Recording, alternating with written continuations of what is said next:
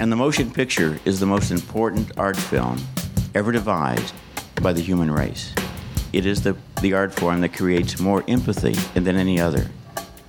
It creates our ability to step out of our own shoes.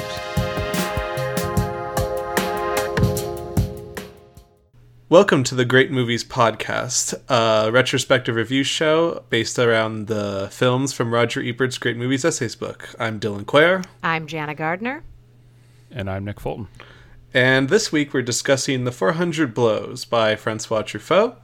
It is uh, about a young boy named Antoine Doinel and mainly his trial and tribulations of being a young teenage boy in France in the 50s and just the stuff that goes along with that. Um, troublemaking, uh, you know, adventures, the sort. The film stars Jean Pierre Léaud, uh, Claire Maurier, Albert Remy, and Patrick Auffay. Um, to start this off, I wanted to ask you both a general question about um, the 400 Blows. Is 400 Blows a Christmas movie? you know, they do walk by a Christmas tree at one point in this movie. I did notice that. Mm-hmm. It's very and it's very cold. It's very chilly. It looks real cold. Uh, they're wearing some real warm jackets. Um, you know, I I could get on board with that. I could call it a Christmas movie. Yeah, using the Sam Miller uh, of ESPN. If a baseball shows up in it, it's a baseball movie. Yeah. This is a Christmas movie. Yeah. It's hard to refute. I'd like to keep a running list as we go through this book of which movies are Christmas movies and how many Christmas movies we can get to by the end. We should keep track of the baseball movies too. Yeah. So yeah, that's true. We're, we're one for two in Christmas movies and zero for two in baseball movies, I think. And and we'll see how we go from there. Um, can't wait to see if eight and a half shows up as either. Um, something to mention real up quickly up front about the 400 Blows is this actually is the first movie in a five movie series about Antoine Doinel. Um, the second movie is a short uh, film called Antoine and Colette. The third is Stolen Kisses. The fourth is Bed and Board. I almost said Bread and Board. and the fifth is Love on the Run. Um, I found that interesting because up until doing the podcast, I had no idea that the Adventures of Antoine Doinel were uh, running on since the movie. Yeah, um, I learned that very recently also in just doing some basic background research. And I think I was glad to know it because there were moments in this movie when I was like, is he going to die? Like, is he just not gonna live to see the end of? And I had to remind myself, I'm like, no, there's a whole series. We see him grow up. I know there's more films because there were at least two or three moments where I was like, maybe he doesn't make it out of this. So I was, I was kind of glad to know that you know he he lives to see another day when this is all done. Truffaut listed two influences on the commentary track, or someone talked about Truffaut listing the two influences from the commentary track that he had approaching this movie. The first was Nick's favorite director of the 1930s, Jean Vigo. Um, specifically, more than likely, Zero for Conduct, a film also about rowdy French boys in school. Um, Nick, is there anything that because you're the only one that's seen Zero for Conduct? Um, is there hmm. anything up front you would like to compare from Zero for Conduct to 400 Blows? Like s- specific scenes or yeah, anything more than just we. It's both about rowdy schoolboys. Be rowdy that's uh, like the bulk of it. Just the the mood and tone of the mm-hmm. movies mm-hmm. feels very similar. Like a lot of both of these movies is just boys who are around the same age, just kind of like messing around and you know playing pranks on each other and causing trouble in school. Um, a lot of like the the teacher student dynamic feels very similar. Um, that movie is basically about schoolboys at a boarding school who end up throwing like a coup d'état of their school. Um, and then there's like the scene that we'll talk about, I'm sure later. It, it's like maybe the scene that I think of when I think about 400 blows, other than the final shot, is um, the overhead shot where all the boys are like outside. They're I don't know like what they're doing. They're just kind of like walking around the street following a school teacher. I think it's PE. Like the I think it's like that, physical. I don't know. The teacher's kind of jogging and they're just walking yeah. slowly behind him. But I had that same thought. I'm like, I think this is supposed to be PE, but it's just not good. Yeah, every time they turn a corner, like a couple of them pair off and scamper away. I think that's so funny. And it they don't do the same thing in Zero for Conduct, but there's a shot in that visually of like students walking around outside that feels like it had to have been um, a reference to that. But so that would be the main like the just kind of the setting feels very similar. Mm-hmm. Well, actually, from the audio commentary I listened to on the Criterion channel, it is directly from Zero for Conduct. That is a scene directly. He pulled directly from that movie. Um, the other influence he listed was the third movie in Roberto Rossellini's uh, war trilogy, uh, Germany Year Zero. Um, which have either of you seen Germany Year Zero? No, have not. I watched it just a few days ago, knowing that it was a uh, one of the inspirations for for this. And what was your reaction to it? It's bleak. It I is so whole, damn bleak. I think that was my whole Letterboxd review. Is just it's bleak. Yeah. Yep. There's Some nothing more that needs to be said, especially the end. No? It's just like cool. Thanks. You know. Yeah, it's it's I think too bleak to be um that good.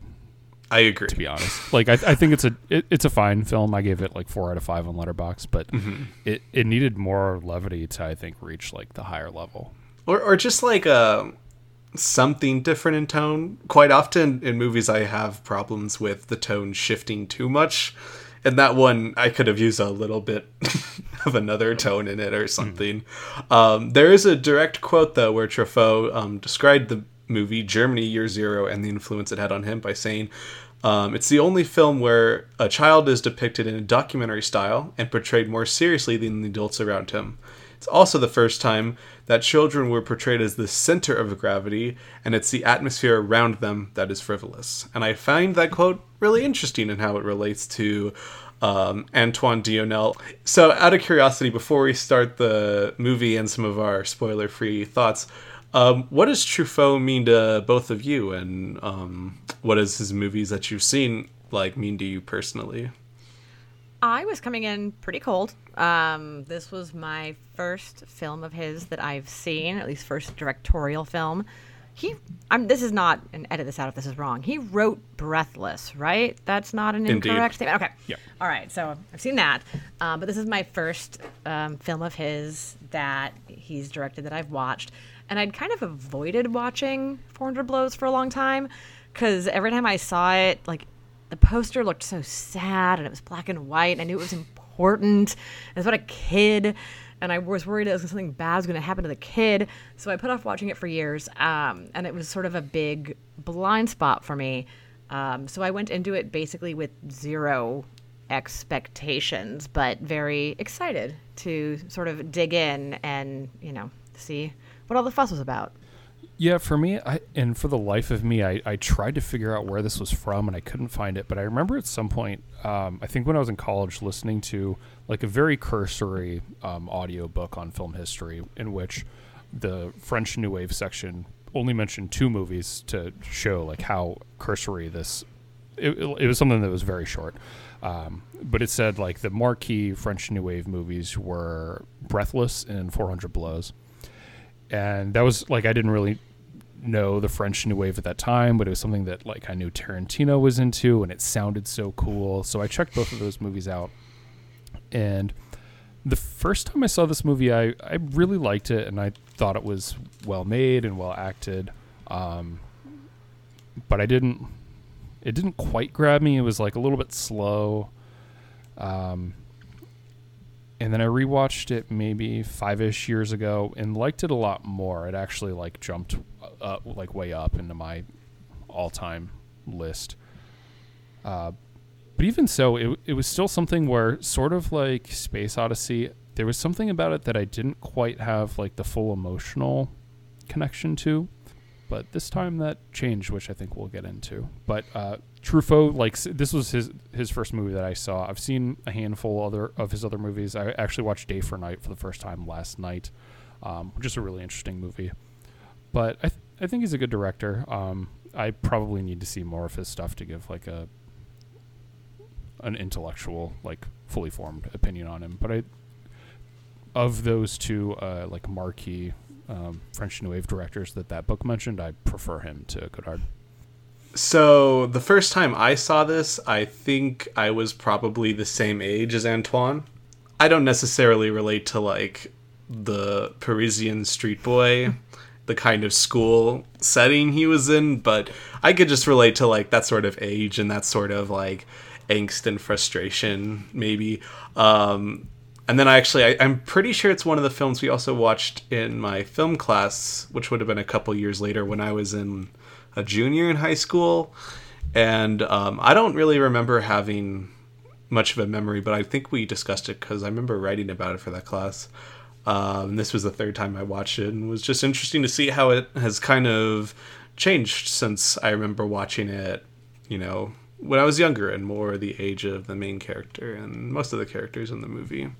So up front, um, let's get into some spoiler-free, just general opinions on the movie. Um, starting off with Jana, what did you think of the movie? I really liked it. It was it was sweeter than I thought it would be a little bit. Um, you know, it is kind of a simple story. Um, and I had sort of braced for, like I was sort of saying, something terrible to happen. I one of my problems with kids in movies is I just worry about them so much. like I, I, feel so concerned about like why is no one taking care of this child, um, and so I I found it a little bit stressful.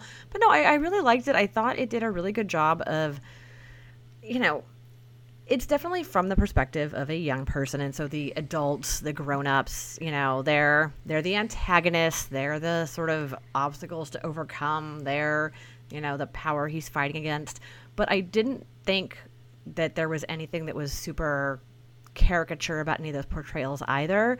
It all felt you know very lived in and very realistic. And even you know with the parents and everything like you know not the ideal set of parents to have raising a kid, but they also weren't evil monsters, which I appreciated. I liked that it felt like, you know, it, it felt just, yeah, very, very natural, very lived in, um, and was not too, and not melodramatic in a bad way, but in a way that I felt like I could relate to this kid, even though I have never been a you know 14 year old boy in 1950s Paris. um, but at the same time, uh, yeah, it was. I found it a lot more moving than I expected it to. Nick. Yeah, just bouncing off that, uh, like being able to relate to the kid. He's supposed to be, I think, 12 and a half in the movie. Mm-hmm. Um, I'm almost three times as old as he is. I'm a few years older than the mom and closer, I think, to the dad's age than the mom. Uh, and yet I still relate to the kid, which I think is a testament to how well and how genuine uh, and complex this character feels.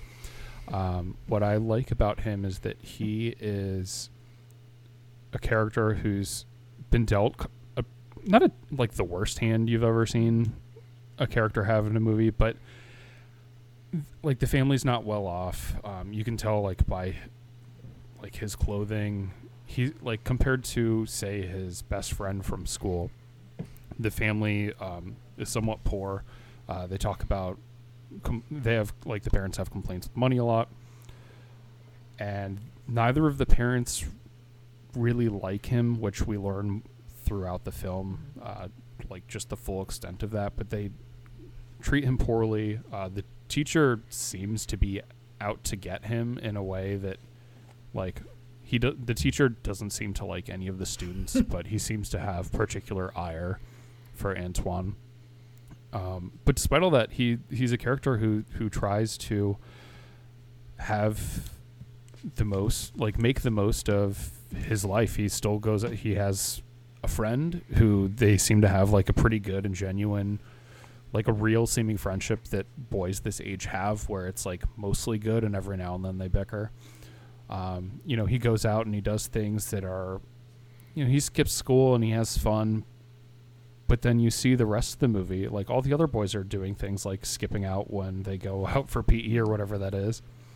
And even the very first shot is them passing around like this pinup picture and all the other boys are doing it. He just happens to be the one who gets in trouble for it. So he's he's like he has a pretty like run of the mill personality. He just happens to be in a worse off situation than it seems like the other characters in the movie are. Mm-hmm. Yeah. Um, I guess my spoiler thought on it would be I think it's a very well made movie. Um, I think it's uh, it is generally pretty relatable as a movie. Um, I would say I didn't have the emotional attachment or feeling that I did when I remembered seeing it um, years ago um, which is fine. I mean, it was it wasn't like detrimental to the movie for me, but it also felt a little less special. Um, it felt more Godard than I remembered it feeling, and I don't like Godard movies that much. Um, but I, I I think I would generally say it with French New Wave films. There's kind of two sects of French New Wave films. There's sort of the like um, abstract emotional, like um, Alain Resnais or Robert Bresson or Agnes Varda, which are very like simple, quiet stories of like generally kind of more romantic stories, maybe. Um, and then there's some like Francois Truffaut and Jean Luc Godard, which I don't know. I'm thinking like maybe brazen is the right word to describe their kind of characters and characterizations. And it's just it it's not like they're bad movies. It just it doesn't work as well with me as much as like Resnais and Varda have. Um, but that wasn't to say it was a bad movie. I still very much enjoyed watching it again. Um, but yeah, that was just kind of my main takeaway up front from it. Uh, Nick, See, do you I have do you have any Yeah, response, say- Nick? Yeah, I would say you're crazy. um, I think this is much more toned down than something like um, any of Godard's movies, it- and even, is, even it a lot is. of the other Yeah. Truffauts. This feels like very stripped down compared to something like I mean, I just watched Day for Night or um, Jules and Jim is another Yeah, Jules and Jim or Shoot very Piano Player. Godard sort of. this this in a way like especially since it's you know a first time child actor uh, shot in black and white and it's a pretty simple story like a couple things happen and it's mostly a character driven um, it feels more like an Italian neorealist, which I guess is Yeah. part of part of the pulling from uh, the Rossellini movie. It feels like an Italian neorealist movie, but with better acting. That is true, no doubt. Um, and I, I agree. Like I, I don't think 400 Blows is like a Jean Luc Godard sort of like in your face. We're gonna be cool and um, stuff. But I think it, it there's parts where the characterization of um, Doinel lean more that way. That kind of just throws me off a little bit, and some of the characters, like I think the parents, sometimes. Um, on the whole, it doesn't like get to that point where I'm like rolling my eyes like I am in almost every Jean Luc Godard movie I've seen. But um, it's just something that kind of detracted me on this watch, um, just personally. That's not to say it's a bad movie. I still, I, I want to reiterate that like I did really like the movie, but no, just on this rewatch, it didn't um, didn't hit me as hard. I'd say.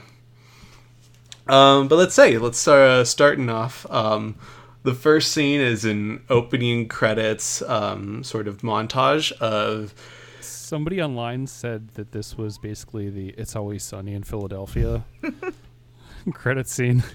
I haven't seen It's Always Sunny in Philadelphia. Okay, Just the it's, credits. It's the same thing only. Yeah, over the city with music playing. Do they get closer to the Empire State Building like every block? No, I. It, what's funny? The opening credits actually. Oh no, it's in Philadelphia. Oh my god, I was thinking Seinfeld. I I'm don't so dumb. the uh, Liberty Bell. That's in Philadelphia. yeah, sure. No, it's, We can edit it's- that out, it's- though. It's funny. The opening credits did actually jump out at me because I was sort of not sure what the movie was going to be like, and I didn't know if it was going to be like more Godard, more sort of abstract, or sort of in your face. And so when it starts off and it's just this very sweet, like the music's playing and the opening, I was like, it felt so much more conventional than I thought. I think I had prepared myself to be ready for. It like kind of set this nice tone of like, oh, this might be just like a, a little story about a kid. Hmm. Um, it's so French that it just opens up on the Eiffel Oh, yeah. Tower. It goes all in on the French. Um, I and think though uh, that the w- the way they shoot it is interesting because it's not the way you typically see the Eiffel Tower. You're seeing it like from below. Right. I don't know that you ever do you ever see it like in its entirety or is it always just like at kind of a weird angle? I think it's almost entirely either fr- like peeking over like houses on the street, or once they get to the Eiffel Tower, basically just mm-hmm. kind of like looking at it hmm. from below. 'Cause it- Um, it, feels like hey, we're in Paris, but it's the different Paris from like it's it's a less romantic version of Paris right. than you're It used didn't to seem seeing. glamorous, like literally street Yeah. level. Right. Just yeah. Um, I did see on the um, commentary that this was actually supposed to be a s uh, these shots were supposed to be in a scene for um, Antoine and Renee looking for the Eiffel Tower specifically, and them getting closer and closer and closer to it, and then going away from it. I think it says they're in a taxi. Um, I just found it interesting that, like, at one point, um, Truffaut was like, you know, this doesn't fit into the um, pacing of the movie, but he found a really good way, I think, to be able to rework those shots into it because it makes you feel like you're kind of coming to a head as the credits go on and literally coming to his name which pops up right as we hit the eiffel tower. Very auteur theory in his very own film writing it in like that.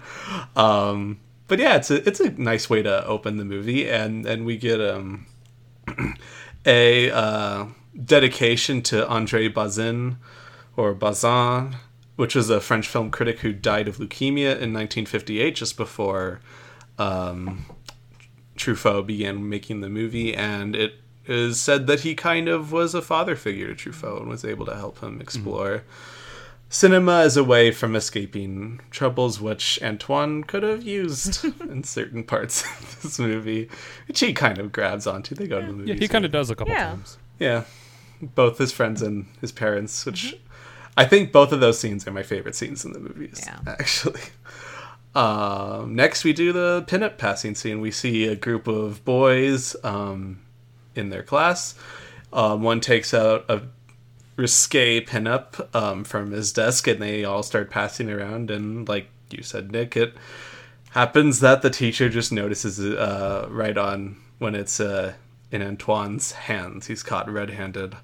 Uh, what did you guys think of this opening scene and how it's set up? Um, Antoine, Renee, even, and kind of the class and the teacher in general. I mean, I guess it does a good job of sort of establishing, you know, a boys will be boys kind of quality of the movie that, you know, yeah, like this is a troublemaker, um, but that the stakes are not, you know, some super high, you know, necessarily life or death stakes, but you know, he's just a kid and he's getting in trouble in school and he has some bad luck and it could happen to any kid. Um, you know, and his teacher drags him up and makes him go stand in the corner and um, I thought it did it- Behind a chalkboard, behind a no chalkboard. less. I know, just sort of like puts him in like a mini jail in something that you know a a theme that will be revisited. Um, but yeah, and it really does feel like all these boys are like that. But it establishes very quickly that you know if if something bad's gonna happen, it's gonna be to Antoine. Like he just he just has that kind of luck. Yeah, and they even show like I think later in I think it's also in the opening scene the kids are taking a test and there's the one kid who Yeah. keeps like just getting ink all over Oh every page. I loved that scene so much. That is He's, like so wiping his funny. hands on the paper and like there's more and ink. he just t- He's like, "Oh no, I got to rip that one out now." yeah, he, he tears out like every single page. It felt very like it's it's it seemed like a Chaplin Yeah, bit. The kid even had slapstick. had like yeah. He had like such good like Chaplin esque timing. But you can imagine that happening to Antoine and him getting like torn a new Mm-hmm. one. yeah, So it's not just him who's doing like these silly things. Yeah. Uh, granted, I, that kid wasn't like trying to be bad. He's just like I don't know, hopeless. yeah. Now, granted, I don't think I I don't think Antoine is necessarily trying to be bad through a large portion of this movie. Sometimes he is. He's trying to be a bit of a rapscallion, but quite often stuff like the pinup, I don't think he has any like ulterior negative motive in him. It just it's bad luck, and other kids like hmm. that one just didn't have the bad luck of getting noticed, absolutely wrecking his blue book. so embarrassing. the the reason that he even gets caught with the pinup is because everyone else just passes it around and he stops to like doodle on it. Yeah. Yeah, that is true. So Does he draw? he's- Does he draw a mustache on her? That's I what it don't- kind of looked I don't like. know, but it's kind of something that comes up over and over again in this movie when he tries to express any kind of creativity, he gets in trouble. So Mhm. he doodles on that, he gets in trouble. He draws like his manifesto on the wall, um, and gets in trouble for that. Which is such a great manifesto. It reads Here, poor Antoine Doinel was unfairly punished by Sourpuss, the nickname for their teacher, which is a great nickname. For a pinup that fell from the sky, it will be an eye for an eye and a tooth for a tooth. And my, my favorite part about, um, like maybe my favorite metaphor from the movie is following that. Um, one of the kids like narcs on him. Oh, that narc. Yeah. I, I hate that kid. so when they uh, wreck his glasses, I'm just so like, funny. yes. Those glasses are terrible. Yeah. Well, that's a great scene because not to like jump too far ahead, but that's a great scene because it's not just Antoine and Renee who do it, but it's like multiple kids in the class. So oh, they, really all want to get him. they- right. they all have Antoine's back on this. Mm-hmm. Um, but anyways, so the metaphor that I really like is he has to clean up the um, the graffiti that he wrote on the wall, Mm-hmm. and when he tries to clean it up, he just makes it worse. And that's exactly what happens with the typewriter. He tries to Mm-hmm. clean up his mess, and he ends up being worse off than he started. Yeah. Mm-hmm. Most of the times he gets in trouble is when he's trying to fix the mistake he made already, which I found very interesting and very sympathetic and sad to, to watch that character have to go through. Um, it's a it's a bummer. Yeah. Um, then uh, he's so he writes his uh, manifesto when he's in for recess, which I am completely shocked that they would leave a kid in a room with no supervision while they all go out to recess for being punished. But ironically, when they all get back in and he's yelled at for writing his manifesto, he just like up and leaves while the whole class is in session, which is pretty great as well. Um, I think an interesting line the teacher says is um, France will be in a sorry shape in 10 years because of you boys, or it's something along those lines. Um, and doing a little digging from something that was mentioned on the commentary track was that in 10 years, uh, France saw the protests of May 1968, which started off as a student occupation against capitalism, consumerism. Um, the strikes came across uh, universities and factories and involved 11 million people, which consisted of 22% of the French population, as a stand against this sort of negative workforce, um, authoritarian business structure that France was in at the time. And I just found it interesting that, like, Truffaut is almost writing a line of an authoritarian figure complaining about how it will look in 10 years when the people that are basically Doinel's age are going to overthrow him in 10 years. It's just like a completely um, mistake of fortune that he was able to almost predict that to the year. But um, I just found that very interesting. Do you guys have any thoughts on that? No, I, I totally noticed that too because the timing is seemingly so precise where it's like, okay, this is taking place in the late 50s. In 10 years, it's like, yeah, the student protests internationally of 68, 69. Um, you know, it se- seems like a foreshadowing line that would be written by somebody 20 years later with like a winking, knowing, oh, you kids, you're going to do this.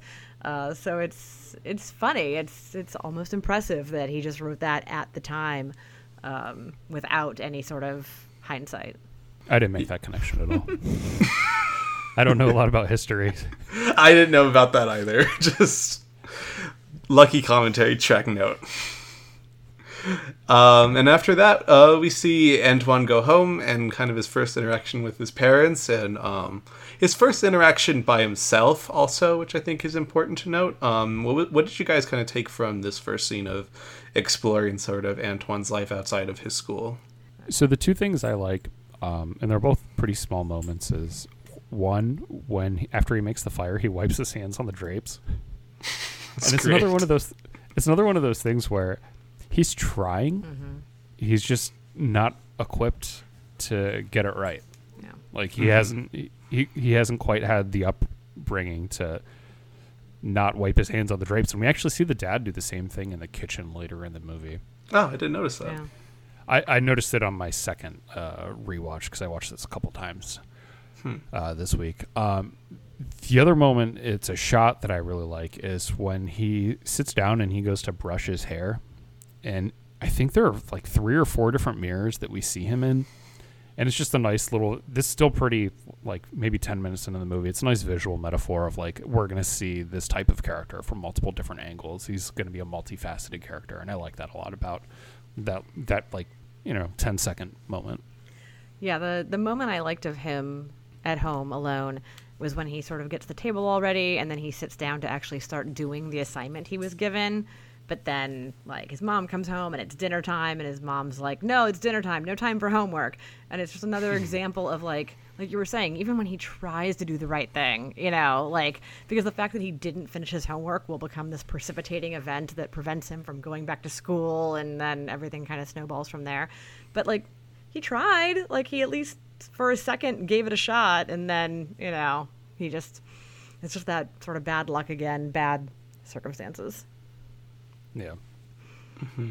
Um, what do you guys think of the parents' introduction in this um, scenes? I think the mom comes across, and her sort of thing is almost to test, like a slight to test for Antoine, and the dad, on the other hand, seems not nice, but more just aloof instead of like angry with sort of some of the stuff that Antoine does. And I, I like the line where um, Antoine asks for a thousand francs and he says, um, You won a thousand, which means you need 50, which means. Oh man, I'm going to lose it. It- Something I think it was, like- you, yeah, you want a thousand, which means you're hoping for five hundred, which means you need three hundred. So here's one hundred. And then he goes, "No wait, 500." and he he brings it back up, which shows to me at least up front that he's maybe a little bit more caring um, towards Antoine, which is interesting because later on in the movie we learn that he's not um, Antoine's actual father. Uh, Um, but yeah, what what do you think of like the parent setup here? Go I ahead, said, Jen. well, the feeling, like the the initial, you sort of said it felt like his mom sort of like detested him in a way. It definitely felt like resentment to me, um, and this is a theme you see a lot with moms and and stories um, about and by men where their moms are characters, where often Yeah. there is this sort of sense, and some of it may be imagined, and some of it, um, especially based on what I read about Truffaut's biography, probably closer to accurate, where um, there is a sense of resentment about what you know having this child meant to her life and where she's ended up and her place in life. And I had the same kind of observation that Nick did, where I'm looking at this character, and I didn't look it up, but I was like. Oh, she's younger than me, isn't she? Like this mom character is probably supposed to be like, you know, early. I think she was.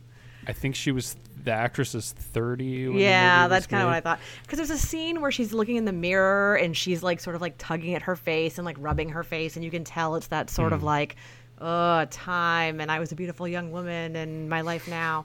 Um, and so, and that, you know, it wasn't off-putting. That's not the right word, but that always kind of makes me kind of guarded when your fir- your first or only female character is sort of presented as like a little bit vain a little bit resentful. Um, but it wasn't. It felt like I was saying realistic. She didn't feel like a a caricature to me at all. Um, you could sort of understand even before you get to the revelations about her having him and his father and the circumstances that you know it was probably not how she imagined her life.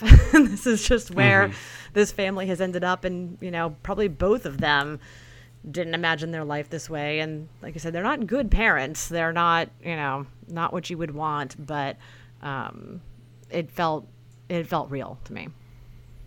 Yeah, a, a comparison I want to make is to um, so she probably had her when she was around eighteen then, um, or had him when she was around eighteen.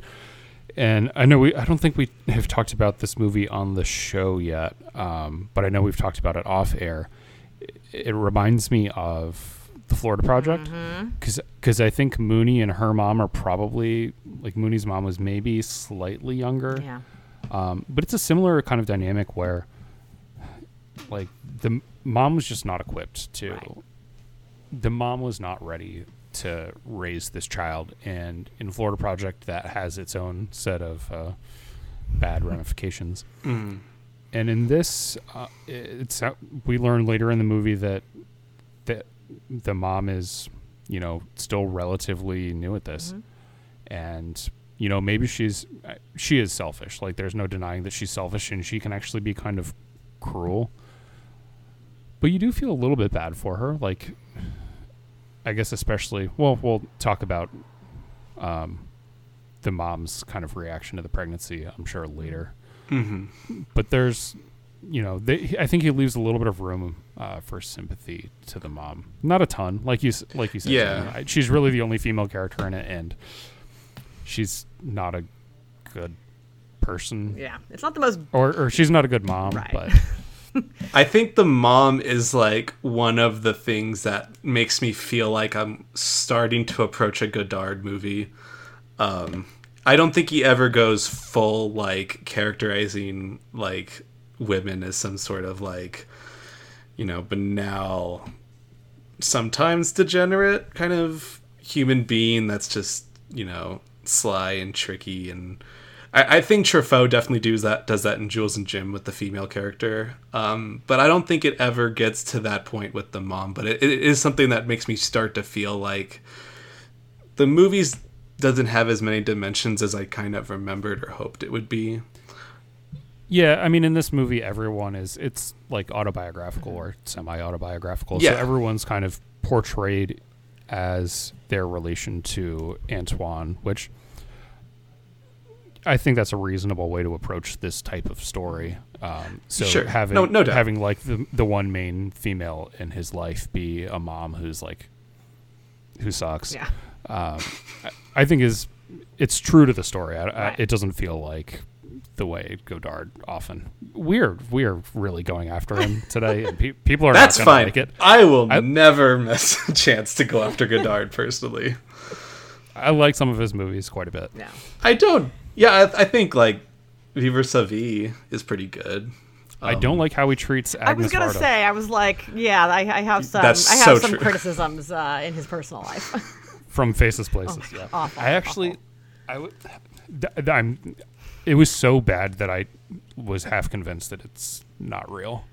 Um, I would, but I think it that is. would make me feel so much better if it were not real. If it was like an elaborate it- stunt, which it could be, but I, I, I want it- don't think it is. I want it to not be real because she seems just so sad that it like Yeah. it made me feel awful.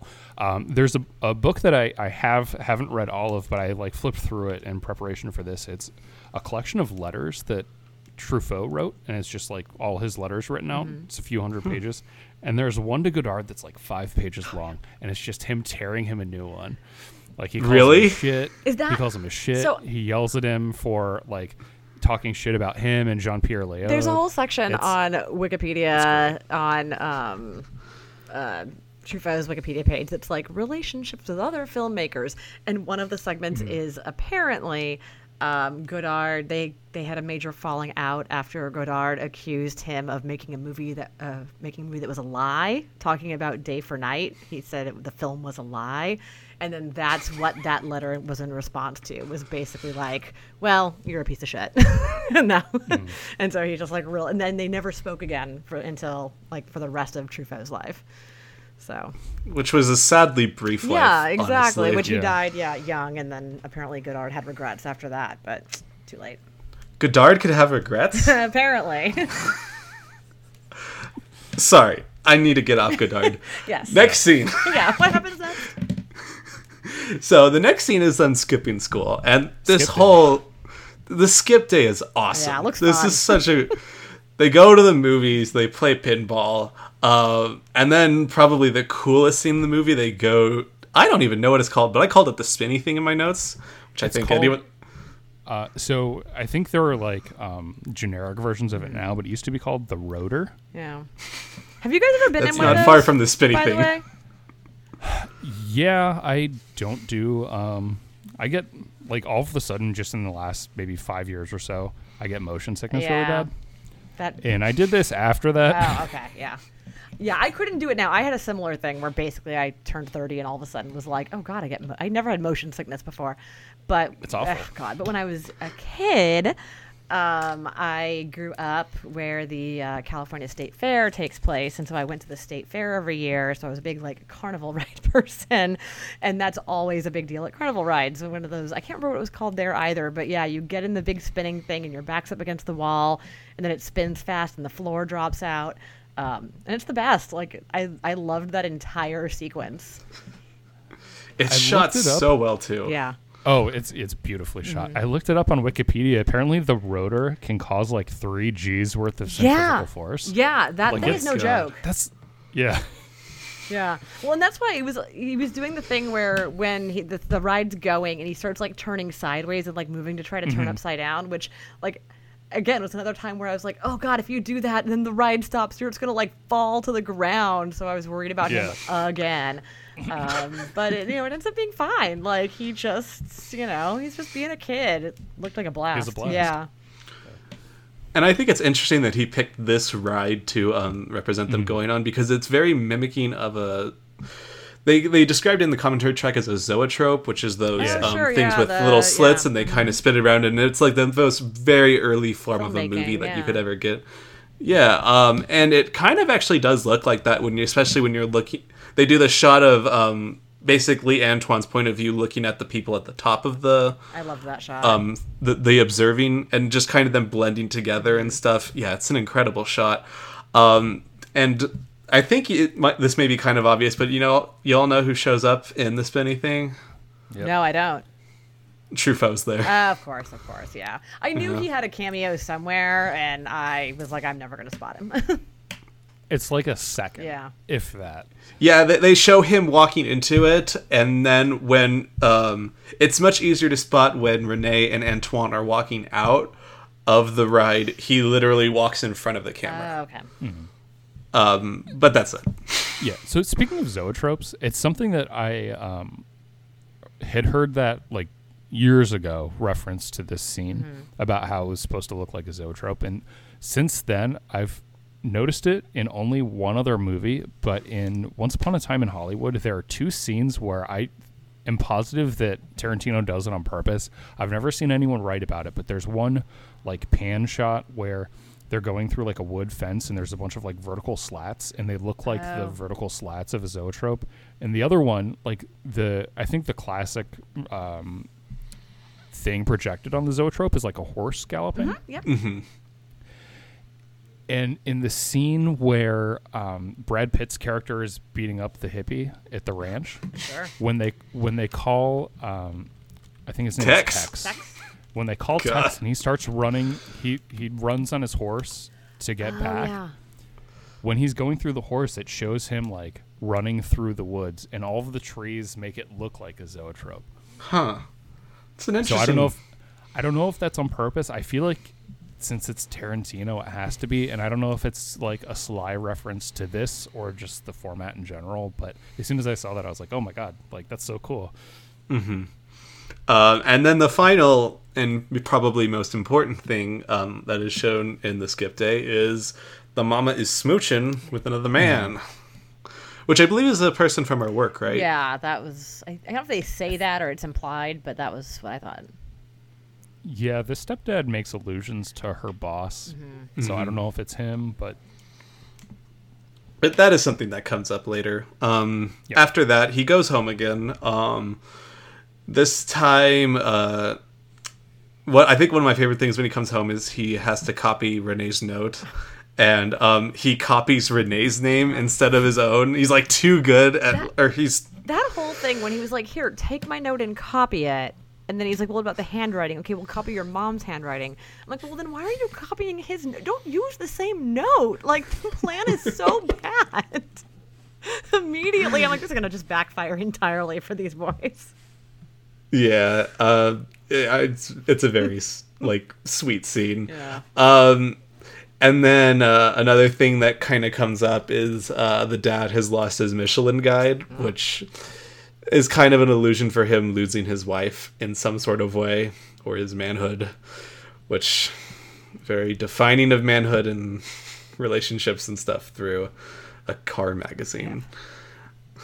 Is it a car magazine or is it is the Michelin Guide the uh, like the it restaurant? started guide? as a car magazine, which is something I learned today because I Nice. turned to my husband while I was wa- we were watching the movie, and I was like, "Wait, he's looking for the restaurant guide? Why?" Like, I was genuinely confused, and Matt had to be like, "No, it used to be a motorsports magazine," and I was like, "Oh, okay, cool." Well, yeah, and they also talk about the dad is No, like and into they, they racing. did. They said he was into racing, and they have the like vaunt, the pennants and everything on the wall. Um, so they definitely Mm-hmm. established he was a racing fan. But I did the exact same thing, where I was like, the Michelin Guide is for fancy restaurants, but apparently it used to be a motoring magazine before then. Hmm, okay. Well, I had a whole, I had a whole read for that that's like just completely wrong. So you can do it if you want. no, aspirational it- fine dining, like class. N- No. No. So what I thought was, like, I think you're supposed to think that the mom has it, or when I was thinking that it was a restaurant guide, I was thinking that the mom has it and that she'd taken it because she's going out on dates, cuckolding him. Um, but apparently not. But I do think it's funny that I mean, the, Antoine says it wasn't me. Ask mom, and the mom says, "Well, the kid's a liar," and I, I was sure that the mom had taken it. Like even having seen this a couple times, I completely forgot that Antoine is just lying and the mom is right. Yeah, yeah, no, I, I totally, I believed him. I was really sad about that because I really believed him, like the whole movie. And so every time when he was like, "No, it wasn't me, it wasn't me," and I'm like, "Yeah, that mom, she's full of it." And so then when he like takes it out later, she's like, "Oh, okay." Yep. Um, and then there's a thing I think every person that's ever been a child can relate to, which is um, you're laying down in your bed and your mom goes into your room and you immediately try to fake like you're sleeping. which I, I just find that one little moment like so relatable. That is very true.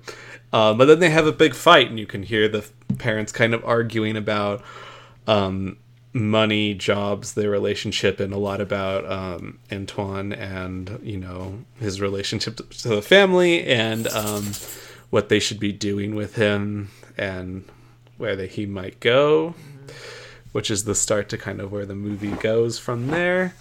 Um, what do you guys think of that sort of interaction? Well, this is also the scene where we learn out that where we uh, find out that the father is not his actual father, and we don't learn the specifics, but we just know that he says something along the lines of, "I gave him a name." Yeah, and that's and that's sort of how it's revisited whenever the topic comes up. Is always the like he gave him, th- you know, gave him a name, um, which is a very at this point sort of old fashioned way I think of. Uh, thinking of that concept of sort of like he adopted him or he took him in. Um, yeah and i i thought it was interesting sort of having that at that moment because like we'd been talking about the the father character seemed so much warmer toward like they had a have a warmer relationship more of sort of a you know it's not great but they have a little bit more of a what seems like easygoing relationship than he does with his mom. And i don't know if that's supposed to be because of the nature of their relationship or despite it um, but it's it's an interesting distinction Um, and then it kind of cuts to the next day. Um, Antoine goes back to school. Um, I believe it's mentioned that he never actually finished copying the um, the uh, note, the ex- the uh, absence note. right Um, and this is going to be my first of probably a few times where I just mentioned how good Jean Pierre Léaud is in this movie. I love when the teacher starts kind of like belligerenting him and like asking like, um, "Why were you lit- not there at school yesterday? How how could you, you rapscallion, you person?"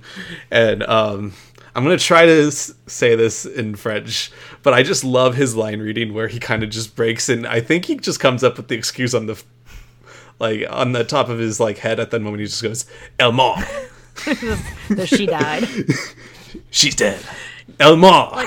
yeah no he better have come up with that at the top of his head because i can't imagine that was a plan i hope that wasn't a plan like well, he tells René he's got something like big planned in mind. So I don't know if he's just trying to like play off René or something, or if he has in his mind that he's like, you know what, Yeah, Mom's this is dead. definitely gonna work. She's gone. Yeah. Well, it's funny because when he shows up, yeah. So the thing that the when the teacher's giving him a hard time, the teacher's basically like, "Oh, sure, you get one extra assignment, and you got to call out sick. Fine, give me whatever note you like." Con like he's sort of ready to just sort of roll with it and be like, "Obviously, you faked being sick, and you conned your parents into writing a note. Give me a note." And so when he doesn't even have the note, the teacher's like, "Oh, come on!" like, Yeah. so, but then he immediately like what's I was actually surprised the teacher believed him. I guess you don't want to like call Yeah. a kid a liar when they say their mom died, but the teacher immediately is just like, "Oh, I'm so sorry," and like pats him on the back and like takes it easy on him later. Like he just really he just believes him for that brief period of time. I love that the teacher says like uh, the student should always feel comfortable confiding Right. in the teacher. Confiding teacher. It's like Yeah, had she been ill, you Sourpuss? always confide in your teacher. It's like, okay, cool. yeah. Yeah. So I, I just love the way um, Léaud says that line. So matter of fact and just frustrated. Um, yeah, and then the parents come to Yeah. the school. I almost wonder if like the um, like the school called the house like to give their condolences to the dad, maybe. But they, they come and Yeah, I wondered there's the famous. that too, because they both show up like pretty quickly that day. I think it has to be something like they found Well, out They about also that knew lie. he was cutting at that point, right? Because the, Yeah. the, the jerk Yeah, they- kid they shows up found at the door and is like, Yeah, they'd found out that morning. Yeah. that Oh, yeah. he'd, he'd skipped school, so maybe it was they they were calling to punish him anyway for having skipped the day before. um, that was kind of my rationale for how the parents just kind of pop up. Yeah. But yeah, bad timing. Yeah, Le- Léaud Antoine should have gone like all in, and it should have been like Francois Truffaut's Ferris Bueller's Day Off, and they have to like fake the mom being dead in some sort of way. Uh, but then the parents come, and there's the very uh, famous shot of multiple famous shots of the movie, including um, where the dad like slaps um, Antoine, and I think that's the first time we really see that like the dad maybe not as mm-hmm. aloof or caring as he was in some earlier scenes. Like he can be truly cruel mm-hmm. to Antoine. I mean again and this is the thing is Antoine does some bad stuff in the movie and so there's times in the movie where it kind of loses the focus of feeling sympathy for him in some sort of way. Maybe not to the extent that like the authoritarian figures in his life choose to punish him, but it, it, it does take me out of the movie. Um, so like I think they have like every right to be mad at him, but I think it starts to show that the dad isn't afraid of like literally getting his hands dirty and punishing Antoine. Yeah, for me, um, I I think he's a good person who happens to do bad things. Yeah, and that's the type of like character writing that I really like. Where I mean, I don't, I don't, I can't stand a character who's like only good. Like that's the worst thing in the world for me. So if and, he, and if he was your only, favorite movie is Paddington 2. well, yeah, that's different. special Paddington rules. yeah, that's. I mean, first of all, he's a bear. He's not He's a a kid. very good bear. he's a very good it's bear. the best bear. I, I just watched that like three days ago. um, but anyways, so I totally lost my train of thought. So Paddington goes to the. Uh, he's he's a good person who does bad things. It's not that he's Yeah, out to hurt anybody. He just makes some real mistakes and gets in over his head. And uh, yeah, I agree that that's a very sympathetic kind of character. Even though sometimes for me it can be a frustrating character because I want to be like, just Right, right. stop, like just stop digging yourself into this hole. It's like Howard and Uncut Oh, Gems. yeah, yeah, exactly. It's a great, great character. All right, and then uh, Antoine decides to make a great move in his life, which is to run away from home, misspelling almost entirely a letter to his parents, which I found hilarious that he couldn't even completely write the letter in any sort of way. Um, what did you guys think of like his decision and the parents' reaction to this thing?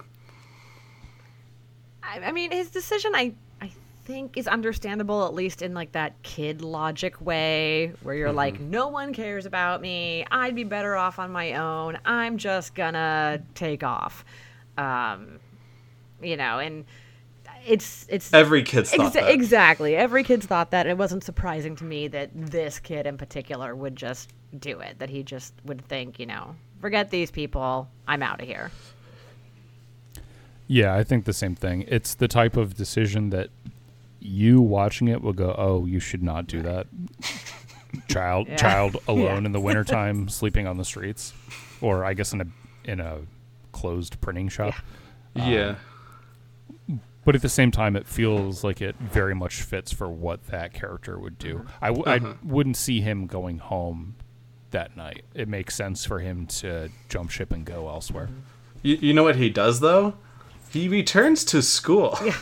Well, Which I For some reason when I was watching it this time, I thought it was that that had him out of school. I forgot about the Balzac part.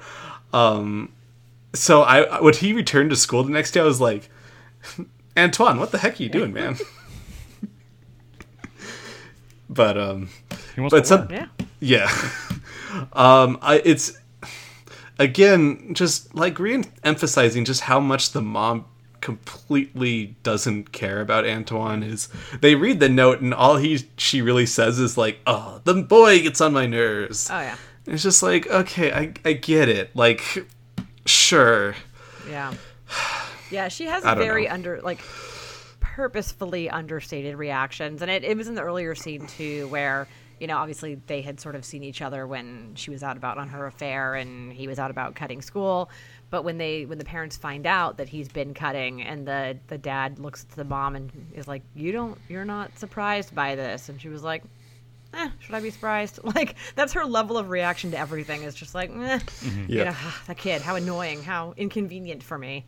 When he's out that night, um, I think it's significant that the thing that he steals for sustenance is milk, and we learn later that, like, to put a pin on the metaphor, when he was born, they ha- even hired a wet nurse. So, Yeah. in case it wasn't clear the first time, they, He has no connection to his mother. Yeah. He's like Yeah. craving it. Yeah. That I thought that was interesting too. Yeah. So when when he, um, his mom finds him at school and she brings him home, and like you like you were saying about her being like so self self centered about things, she's convinced that the note is all about her affair when he's really just talking about I know Yeah. the things he did wrong.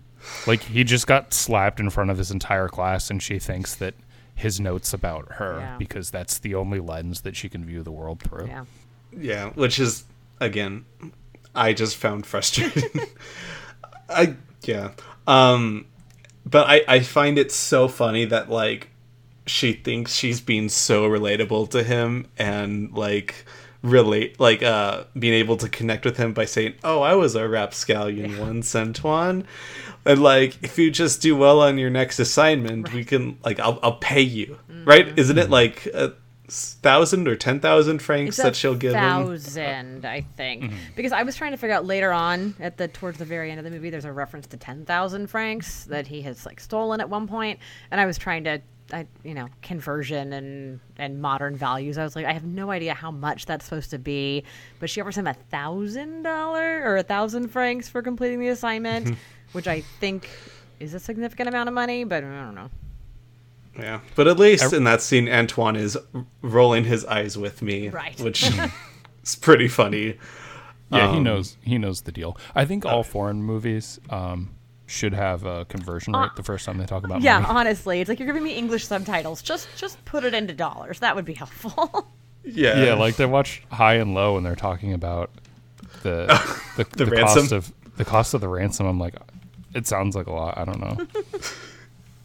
And the, the other problem was is I was gonna try to um, like look up what a f- franc was today, Doesn't and then exist. look at like yeah. yeah, that's the problem. And I was gonna try to do some reverse engineering of like what a dollar was back then to a dollar now, and I was gonna do some like fancy algebra problem to circle back around just to be curious. But yeah, I can't even compare because there is no such thing as a French franc anymore. Um, I believe there's still a Swiss franc. Yes. I'm trying to look at Um, historical currency converter, and it's just not helpful at all. I'll let you It's know worth if a I shot. out. But I, I, I love in this next moment where even though Antoine absolutely knows the mom is bullshitting, he's like, I'm gonna get so into Balzac that like no one's gonna touch me. I'm gonna. I'm, he, he gets like obsessed. He's like, this is gonna be the thing that's gonna bring me across the finish line for my money is becoming enamored with uh, historical storyteller writer figure. Um, and I just I just really like that and uh, basically I don't know how much he copies the Balzac that he read, Yeah. but Did you think that was? I didn't read it as intentional. I read that just more as like Oh, he read no. he read it, he internalized it, it meant something to him, and then he just sort Mm-hmm. of like regurgitated it in his his essay that he wrote. But yeah, I don't. I. I I did not read it as like the teacher did, where he's like plagiarism, where it's like, no, he just was very influenced by something that seemed to have meant a lot to him. Yeah, the one thing that I was never fully clear on, although I think from the context of the kid saying, uh, René saying, I would have seen him cheat, is it that he reads it the night before, the next day he writes the paper in class, and then Yes. he gets in trouble for it the next Yeah. day? I, I, yeah, because it no, never shows him like looking at the yeah, no, not at all. um, yeah, he's not like copying yeah. it down. He read it the night before, and then he writes his essay the next day. Even if that is plagiarism, I mean, my God, like what other twelve-year-olds do you know that are memorizing Right. Balzac and pulling it in a in a context that makes sense, like on Mm-hmm. yeah, a writing know, a coherent classroom. essay based on it. Yeah. I think my more like question is more of like um how much cuz I don't know how he could like literally copy word for word word um writing Balzac in the form of his dead grandmother, I believe it is. That's the story he's writing about. Um I feel like he the if the teacher had any sort of like logic, he would just be like, he's just taking inspiration, not literally pl- plagiarizing. Given I don't believe he could literally write out the Balzac essay himself, but what do I know? I'm not a teacher. No, but uh, I just found that I say the teacher is also this is you know, yet again not the most sympathetic. Uh, you know, this Mm-hmm. teacher is not exactly there to sort of really under try to an- understand Antoine and like see things from his point of view. He just is like, no, this kid sucks. He's a cheater. Yeah, you get the sense that the kid with the goggles would have been praised for making this bright allusion to I love his goggles. yeah. God, I hate those. I think they're so funny. Um, but something that happens before he gets caught um, is he. This is my favorite moment in the movie. Is he lights an altar Yeah. to Balzac in his room, and he sticks a candle in it. And the moment he like lets the little cloth stuff, uh, and it's just like no, Yeah. uh, Antoine. Yeah, I thought I thought it was so sweet when he was 12 and a lighting the candle, and then yeah, and then it's like there's the little hanging cloth, and he it's like oh no, that's that's not what you do. It's not fire safety. Yeah. And but I and this is like the reason why this is my favorite scene in the movie is of course the parents are at first like very frustrated that like oh no Antoine could have burned Yeah. down the apartment. But they also then realize that like oh you know he's just a kid. Um Antoine I believe kind of tells them it's like something for school that like this was a person that meant a lot to him and he just made an altar in his bedroom and this is the one time in the movie for me that i think it's actually multi-dimensional about the authoritarian figures in his life. It, which is yes at first they are angry and frustrated and yell at him but then they become reasonable and it's like you know what? The house kind of smells. Let's go out to the movies. And they they do. And they have a good time. They disagree and kind of argue about the movie um, after it, it's done. But like to, to me, that's where I, th- I think if 400 Blows had gone more into that realm of things for me, I would have connected with it a little bit more. But yeah, that's just me. I love their disagreement about the movie because the dad just like isn't his complaint that it's not funny, and they're like, "Well, it's deep," and he's like, "Eh, Yeah. I don't get, I don't Yeah. get it." And the the only other time we hear the dad talking about art is when he says, "Oh, what did you learn in school today?" And he said, "The hare." And he goes, "Oh, the tortoise and the hare." And it's like, "No, no, you doofus! Yeah. Like we're talking about poems. Yeah. We're not talking about the tortoise and the hare."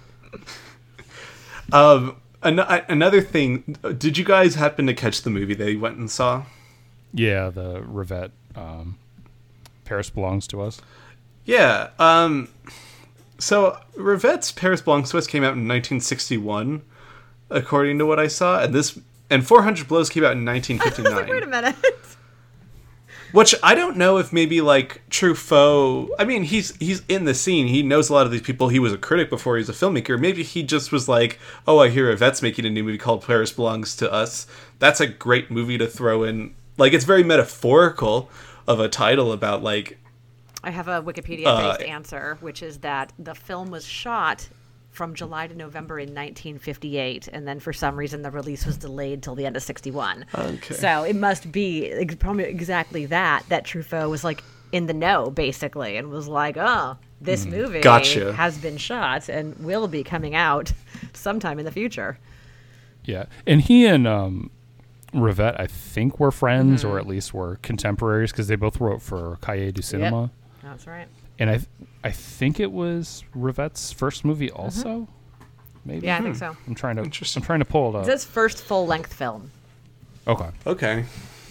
Yeah, so they Uh, both started like Yeah, Around right the around same that same time. time. Yeah, Truffaut just managed to edit faster, I guess. yeah.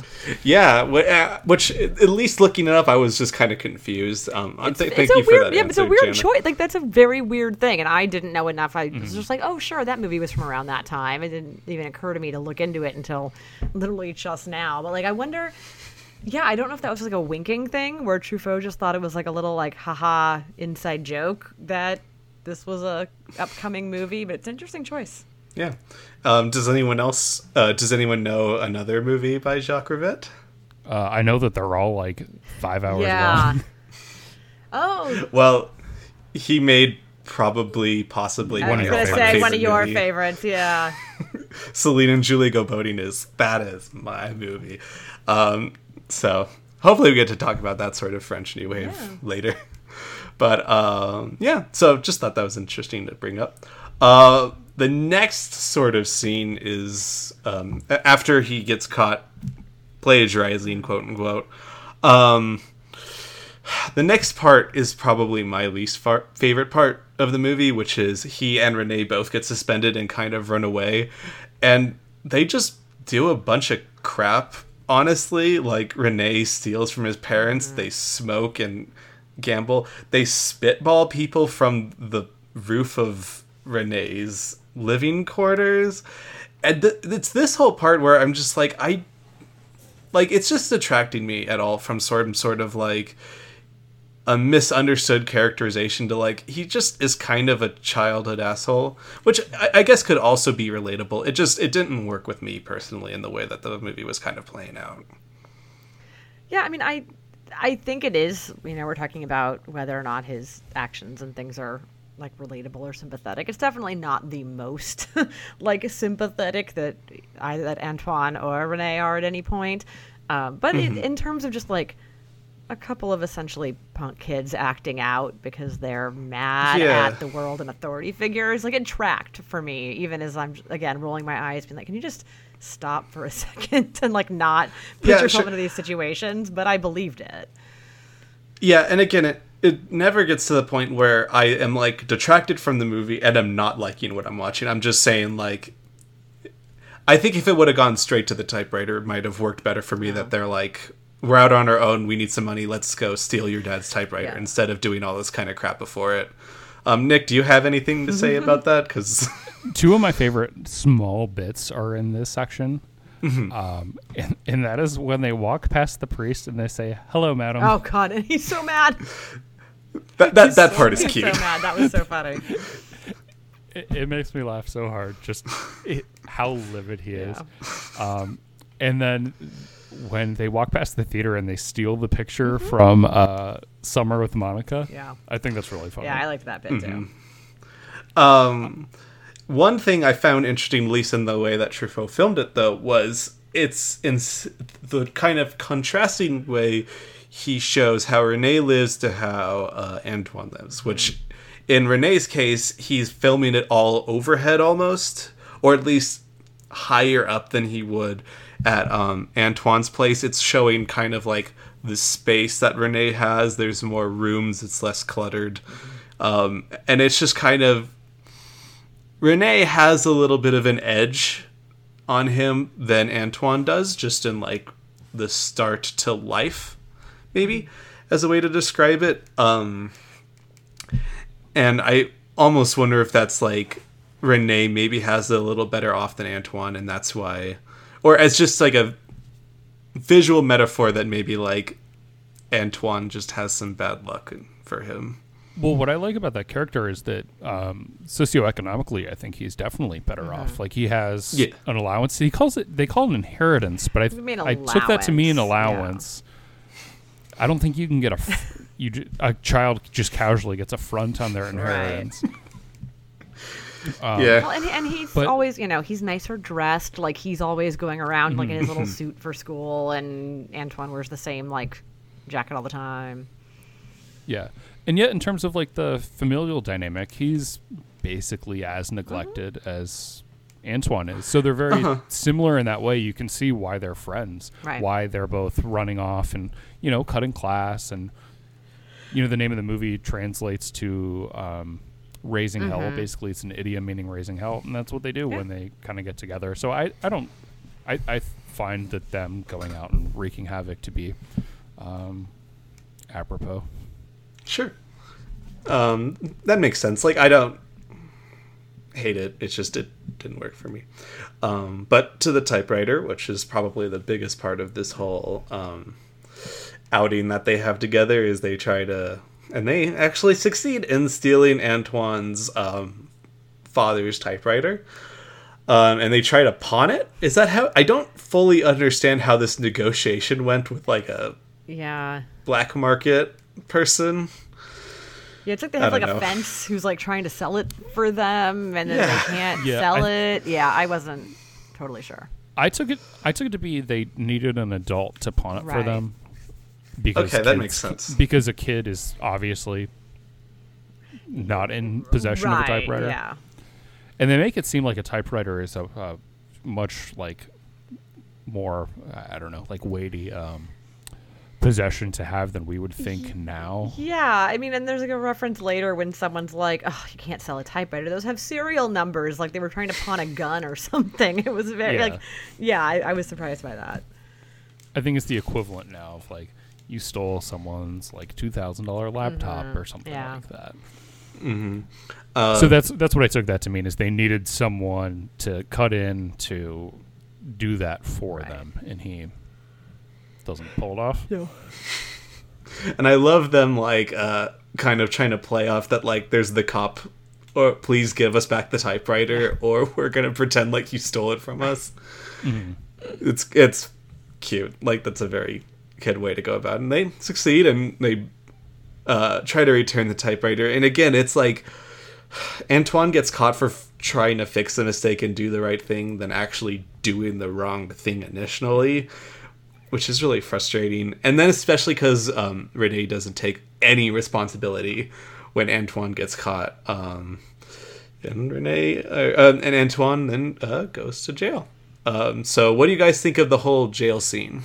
I mean, I don't know anything about the justice system of uh, Paris in 1959, but they Okay. fully, they, I'm sure you guys are experts, but they, they fully throw him. No, in- no, I was I was making that face because I was like, you should know more about No, the justice system. I know a think little bit about the two people I know a little bit about the justice system uh, in the here and now, but they, um, Okay. based on my experience, I've never seen a 12 year old thrown into a holding cell with um, a bunch Yes. of adults. Um, uh, including who uh, the other women we meet in this film who are clearly prostitutes, um, and then and then he's he's in this holding cell with them until they have to move everybody around and they put him in like this tiny little phone booth side like size. He can't even like sit down No, in it's it. literally like a phone booth, just locked in his own little tiny cell. It's it's just awful. like it's just so sad. Yeah, and I think this part is very well made, but again, it felt um, a little over the top to the point that like I was like, oh sure, like I get the authoritarian figures are negative on his life. I think my actually favorite um, use of showing the authoritarian control in the jail cell has nothing to do with the jail, but when he's getting his um, uh, his mugshot done, basically. And instead of saying like turn to the right, like Holly Hunter would in Sure. Raising Arizona, um, the camera person literally goes over there and like Grab it's Yeah. great because it films. It doesn't film the photographer with any face at that point, but he just grabs his face and moves it and goes back, and it's like this faceless kind of thing that is forcing him to move in a certain way. It kind of almost reminds me of the Hungarian animated short film that Nick showed me called The Hand, which is like there's this sort of like faceless entity of power that is controlling what you do more than yourself. And I think that is something that um, is explored a little bit in this movie and could have been explored a little bit more than just like, oh, look, the Frenchman is in a jail cell with prostitutes and thieves. I don't know. I think it's Czech. It's a Czech. Uh, Oh, okay. just in case people want to send us correcty. Might be. emails. I was actually, for some reason, researching Hungarian animation last night, so that might be why I went to Hungary. anyway. So one other thing that I like about the um, prison scene is that they force him to sign a confession. Yeah, that yeah. scene was And- fascinating to me. And what the confession entails is someone using a typewriter in front of Mm-hmm. him. So that's like the one thing that got him, got him in trouble. And then the other thing that got him in trouble is like signing his name to something. Mm-hmm. So the two main things that screwed him over in the movie come back to be like part of what ultimately uh, is like his legal portion of the, his downfall. I honestly didn't notice that. That's a good catch. Yeah, yeah, and that scene is just up, upsetting in general. As much as I was worried about this particular kid, because it is, you know, not to be all like rah, rah, modern politics, but like that's exactly the kind of thing that happens to especially young people who are arrested, where they ask him like just a series of questions, and he's just kind of talking to them, and then the guy types out like, "Oh, okay, so here's what we're gonna say happened, and you're gonna sign it, and that's how we're gonna do this." And I was surprised by how I was like, oh wow, okay, so it's just always been that way.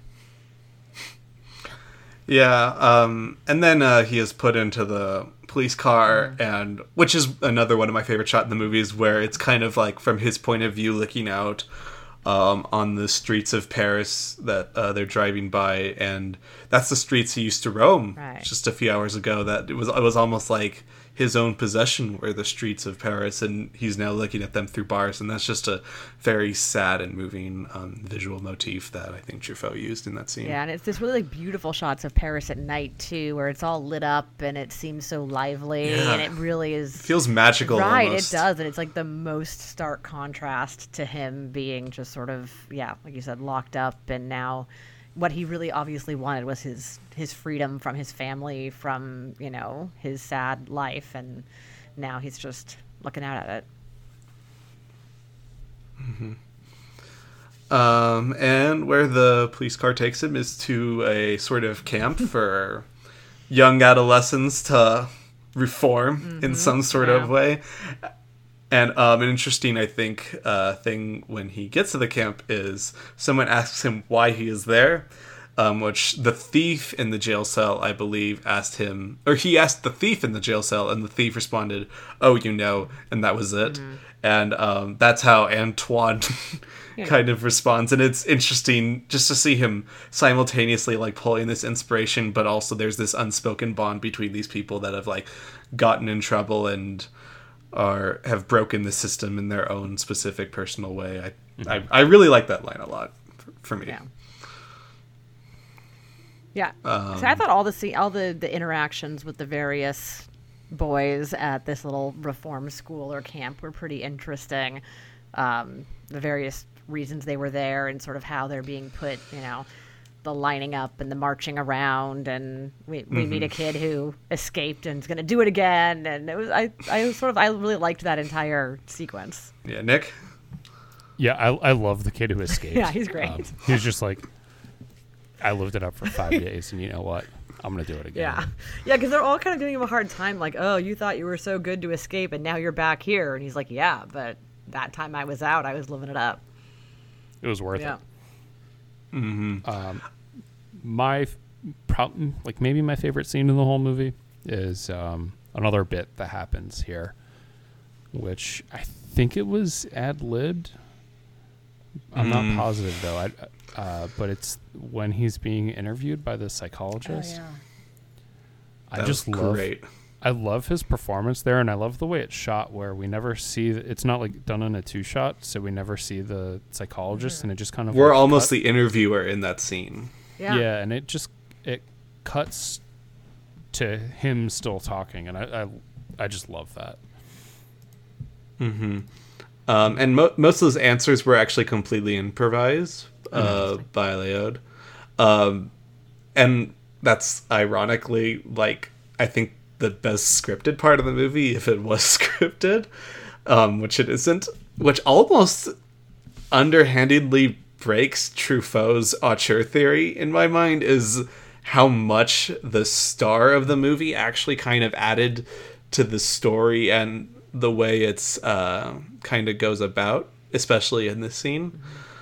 Um, and Léaud in an interview at the Cannes Film Festival at the premiere kind of discussed that filming of the scene, and he said it took absolutely no effort to act in that scene, which I think is crazy because it's extremely well acted. And um, he said um, he just wanted people to, he needed people to know what it felt like to be 14, and that was his best way. Is just the answers that he gave, kind of matter of factly up front and that Truffaut, um, right before they started filming, told him that this has to be the best scene in the movie. I think Léaud capped that statement off, and he kind of brought it home for his director. yeah. Um, there's a lot of great quotes. Did I? Did you guys write down any of the quotes uh, from the interview that you'd like to shout out? Because I think there's tons of them. From oh, from the interview with the. Um, let me see if I have any written down. Uh, I I love the line about how, um, I forget what he says like verbatim, but something about if I tell them the truth, they won't believe me, so it's better to just lie anyway. Yeah, great line. Sums up a lot of that character, honestly. Yeah. Yeah, I, I didn't Um, write down anything in particular about from that sequence. Um, I just had the same sort of feeling that it was the most. It felt the most natural. Not even natural is not the word I'm looking for, but it did. I'm not surprised to know that the the point of that was to convey what it felt like to be this age and this kid, because it's kind of when everything sort of comes together for me anyway that you're like, oh, this is the life he's led. This is how how he ended up sitting in this chair having this conversation. And I think a defining line where I think Nick's alluded to this in a couple times, but like the reason why he's kind of almost in the situation he's in is that the mom wanted to abort him, Right. and it was only the grandma that was kind of able to convince uh, the mom that she should keep this child, and it was to the thanks of my grandma that I was born. Yeah. um, and it's almost that like because the mom didn't care to have this child and because the dad wasn't actually the dad that like he wasn't in a household ready to support him honestly that is kind of what led to him being stuck at this uh, camp for Yeah. kids Yeah, they say that uh, the grandmother watched him until he was eight, and then yeah that's right uh, she was too sick or too old, or like for whatever reason unable to care for him anymore. Um, and then at that point, the mother took him in, and he said it was clear that she didn't want him. Right. Mm-hmm. So, you, I, like, part of me f- does feel for the mom because, like, she's yeah sure. She was 18 and she was like we don't know the details but you know she wanted to have an abortion and it was made unavailable to her uh, and you can read between those mm-hmm. lines as much or as little as you want but either way like there is some sympathy to her but at the same time mm-hmm. like most of your sympathy is piled onto this child who was unwanted Right. Well, and I think that the saddest part of that is that he knows that this is known to him. You know, there's there's plenty of mm-hmm. kids yeah. out there and families that start off where you know this might have been their origin story, where it was a young mom and she didn't want the kid, but you know life goes on. But the fact that he knows all of this and like has to live with it, like that's a whole, you know, that's a whole burden to carry. The interesting thing is, it doesn't seem to affect him that much. No, I mean, well, He's very not- matter of fact he about it. Is, but I think like he probably would say it doesn't affect him. But I still get the sense that you know we're supposed to maybe Mm-hmm. It's an take away underlying thing. exactly that it's just sort of built into his yeah, gotcha. yeah. Um, and then after that, because René is a ass, he shows up, and I don't know what he leaves for Antoine, but he leaves something for Antoine, um, Yeah. and then just bails. He won't even see his friend. No, 'Cause but he's don't an they? ass. No, don't they not let him see? Oh, I, I thought it was René just kind of went and just he like shrugged and then went away. I to, to me in that scene, I thought it was uh, René was dropping something off and just didn't want to see Antoine. Oh, I thought that they didn't let him go. Well, That I'll- would I'll make have a little bit more again. sense. He'd be less I could be angry at reading René. Yeah, because like he's he has gone all that way, and he, you know, he, he wasn't dropped off by his parents. Like he went out of his way on a bike to get there, and you get the sense that it's relatively far away. Like his mom had dressed up to go there. Right. Um, so uh, I thought that René was barred from going in, which makes that whole interaction a little bit sadder. And I do, I mean, if we want to pull from, and we we talked about this a little bit on the last episode. I don't know how much we want to pull from the subsequent movies. Um, or if, like I, I would much rather just let this stand on its own without going into the sequels. But he and René are friends in Antoine and Colette. Okay, interesting. He comes back, so that's that was All right, then I'm just reading it wrong. That's on me.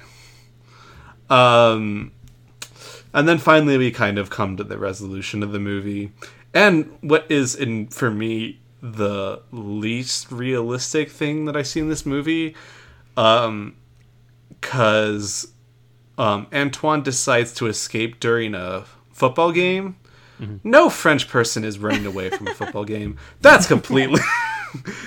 this is wholly unrealistic. I know a French person that is into soccer. There, no, The per- he will choose every other time.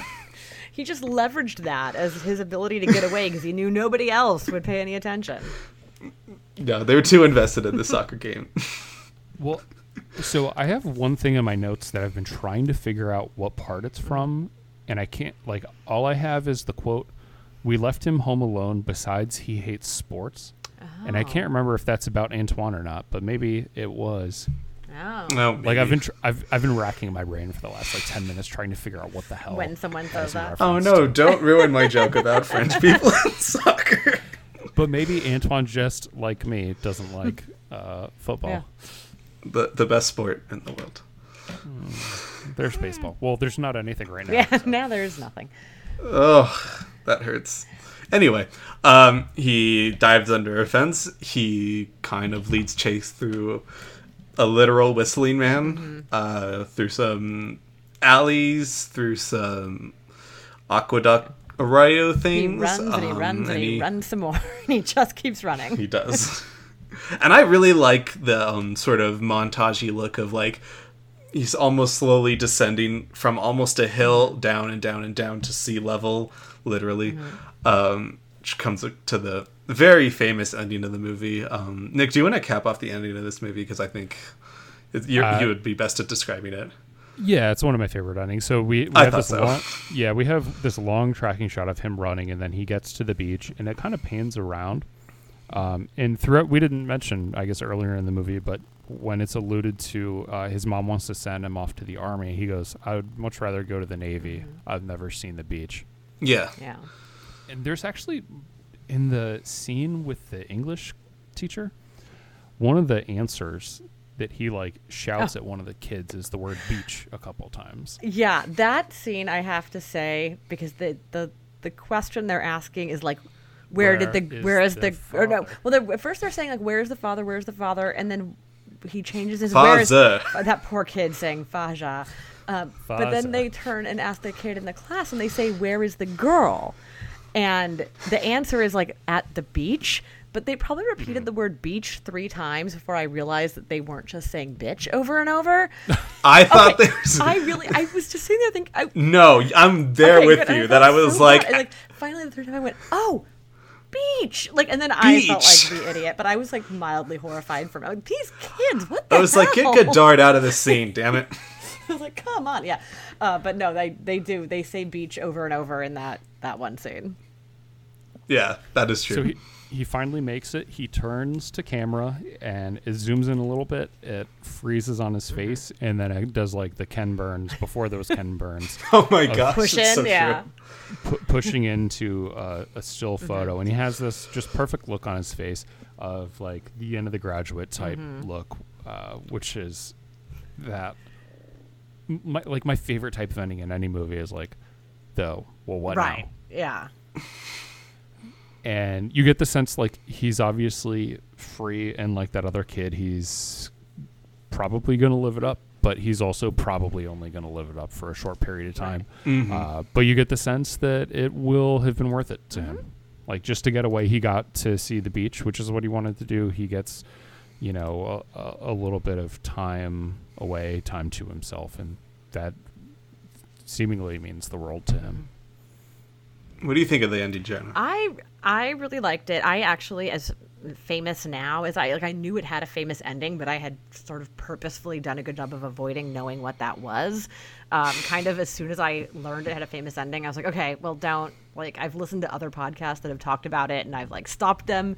And you guys know I don't really normally care about spoilers. I'll just like whatever, it doesn't really bother me. But I knew, always knew I was going to see this movie at some point, and so I like had purposefully avoided knowing what the sort of iconic ending of it was. And I don't normally like freeze frames. Um, I think, especially in modern movies when they're used, they're often really cheesy. Um, But I, I could appreciate the fact that this was, you know, probably one of the original sort of uses that anything else I've seen has imitated. Um, and I agree that I also really love an ending that is that's like the graduate ending is one of my favorite endings of a movie of all time. That is just the well, what now?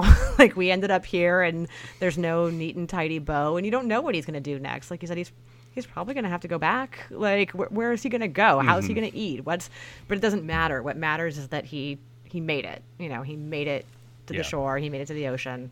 Um, and so even though, you know, who knows what's going to happen even 5 minutes from now, you can sort of be happy for him in that moment. And um, well, now I'm gonna bring out probably what's gonna be my hottest take in the entire podcast.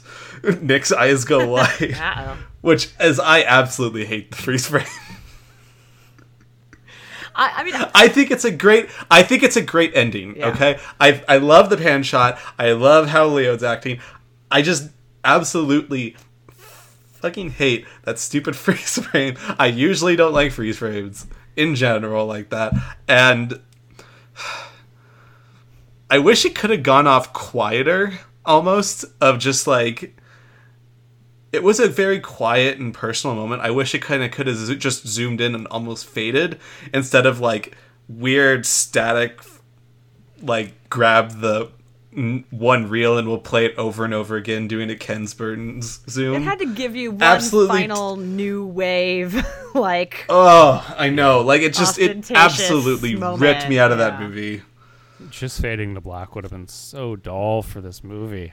Like so many movies just fizzle out and fade to black. This isn't gonna fizzle out. This is like the dawn of like I, I'm pretty sure he knew w- what he had, and this is the exclamation point on the end of uh, one of the best movies of this era. Like truly, one Okay, of the I give of you era. this though.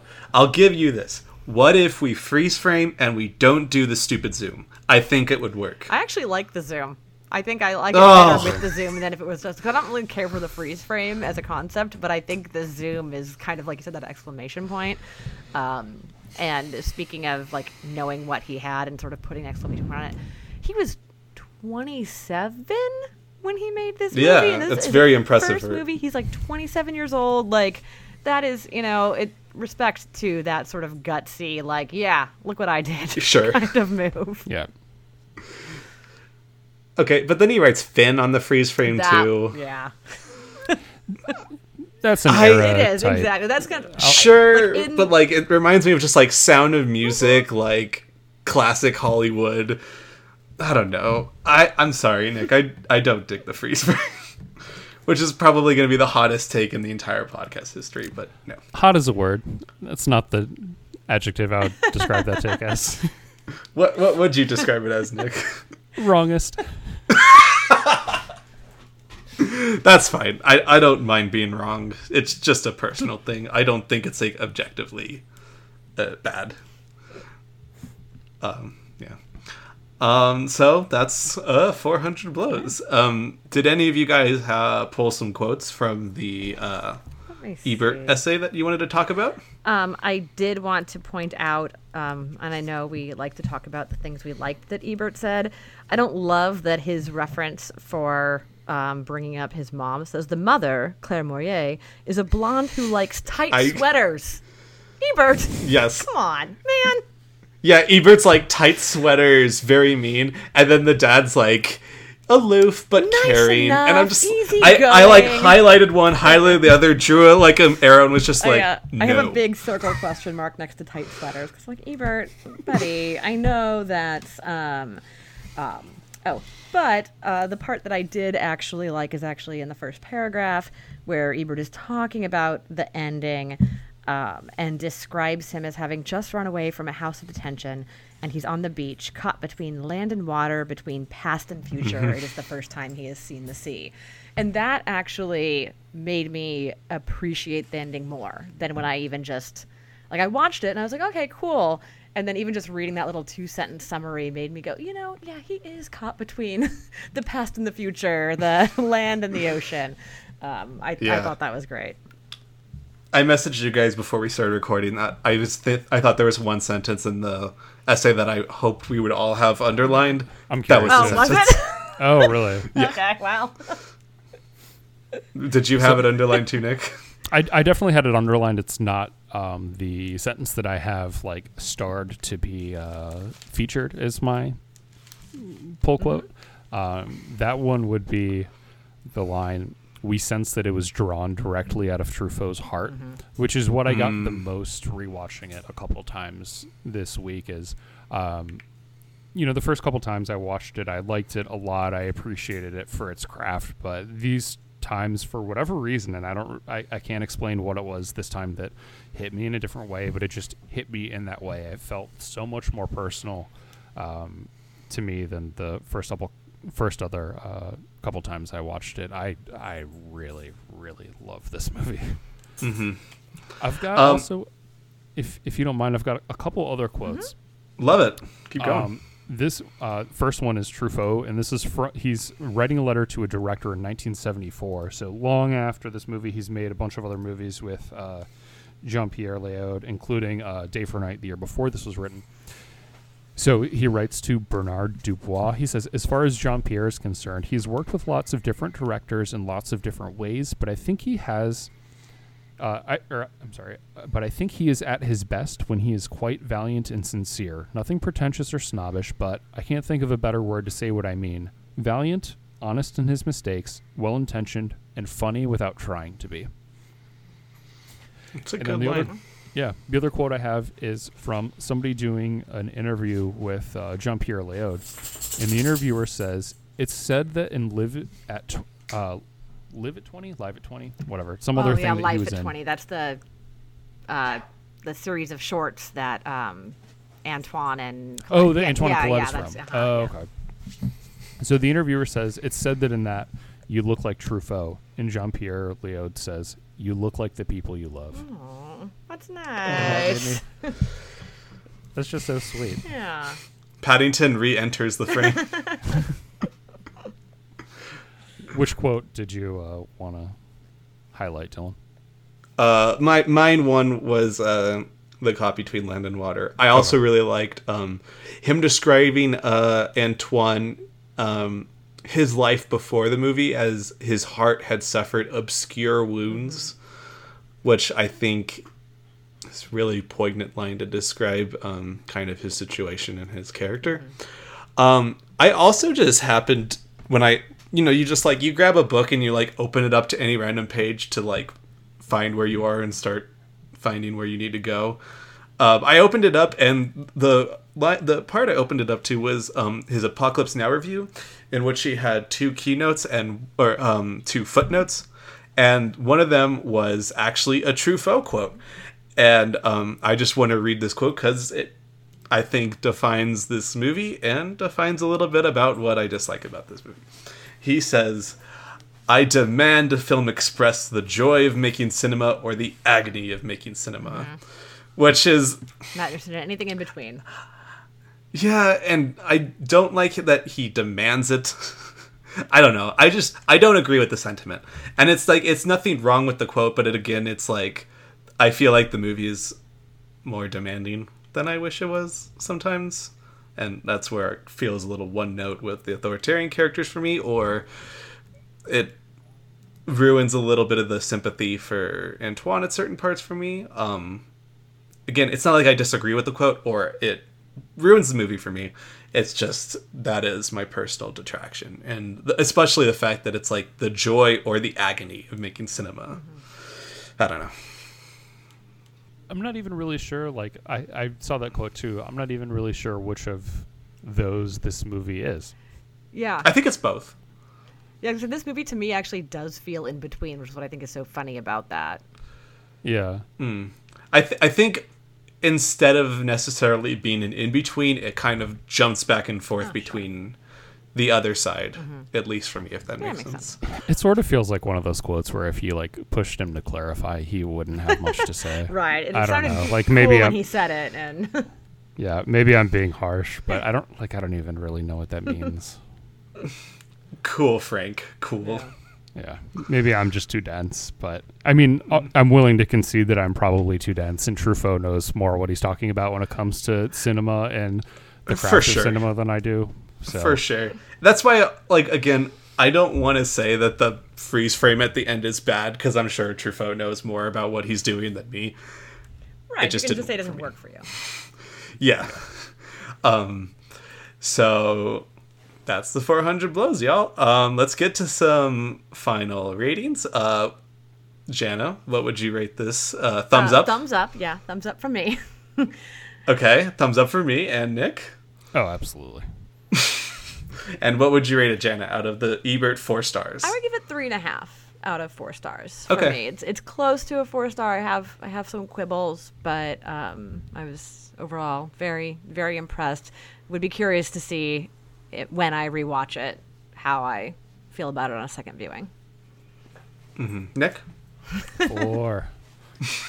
wiggling be- your fingers. Like, I feel like, I mean, I've looked through the first few movies in this book, and I really uh, worry that I'm going to be kind of like saying the same thing for a little while. but at the end of the one's- review, going just that's four. Yeah, this one's four. I haven't rewatched our next movie yet, but I know my last. Well, we'll get to that next week, but uh, yeah, For it may be it may be a string of fours coming from me. That's that's not a bad Yeah. thing, you know. I'd prefer to be talking positively about movies than negatively. So, um, I would say I kind of like you, Jenna, was three and a half, but I maybe leaned a little bit more three, but I would probably say three and a half in the end. I was trying to make it somewhat easier for myself and upping like the denominator to 400 and thinking how many blows I would do out of 400. And so I was like, I'd do 335 blows out of 400, maybe 340. That'd be my Fair enough. so lower So that's end of three. three. yeah, it's a three and a half, rounding three Yeah. and a half. It's somewhere in the movie, yeah, but three and a half. Um, yeah. So next week we will be discussing Eight and a Half um, by Federico Fellini. Um, I'm really excited Yeah. to talk about that. Um, is there anything else you guys need to say before we go? I don't think so. Just yeah, looking looking forward to to next week. Uh, check us out on Twitter and Letterboxd at Great Movies Pod. Um, also, thanks to Scott Brady for doing our cover art. You can find him. Yeah. We should shout out his. Uh, Oh Twitter. yeah, oh, yeah. He's a Do you S. have Brady- it? Yeah, it's S Brady artist. S Brady Artist on Twitter. Cool. Thank you guys. Roger out, man. Roger. Bye. And when I go to the movies, I am that person on the screen. I am having vicariously an experience that happened to someone else. And that makes me a better person. That to see good films and to see important films is one of the most profoundly civilized experiences that we can have as people.